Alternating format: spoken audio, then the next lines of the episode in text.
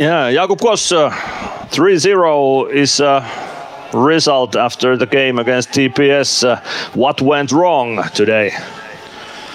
Uh, I don't know. I, I, would I would say that we was not, uh, not keeping the puck in the offensive zone and we was giving an easy puck to them and they went forward right after that. So, but I, I would I would focus on the Tuesday game and everybody will recover and we will come Tuesday stronger.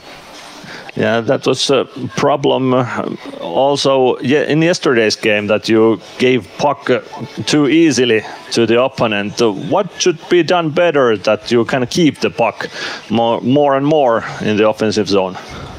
Uh, we should not uh, want to find all the time the, the risky passes uh, on the middle and we should sometimes just keep the puck and uh, keep moving the legs and put on the D and and start rolling in the offensive zone and not not find the risky pass all the time. Okay, that was your first league game in this season.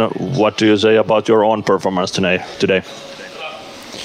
Yeah, we lost, so it it uh, can be good, but I I tried. I tried my best. I tried to tackle and and uh, I had a couple shots, so but I it have to be better next time. Yeah, you said you are concentrating now to the Kalpa game next Tuesday's game. Um, what things are the most important things to improve for the uh, Tuesday's game? Uh, have a good recovery now, two days, uh, and come on a Tuesday stronger and stronger in the corners, win, win the battles, and push to the net and score some goals. Okay, thank you, Jakub, and good luck yeah. for the next week. Yeah, thanks. Thank you.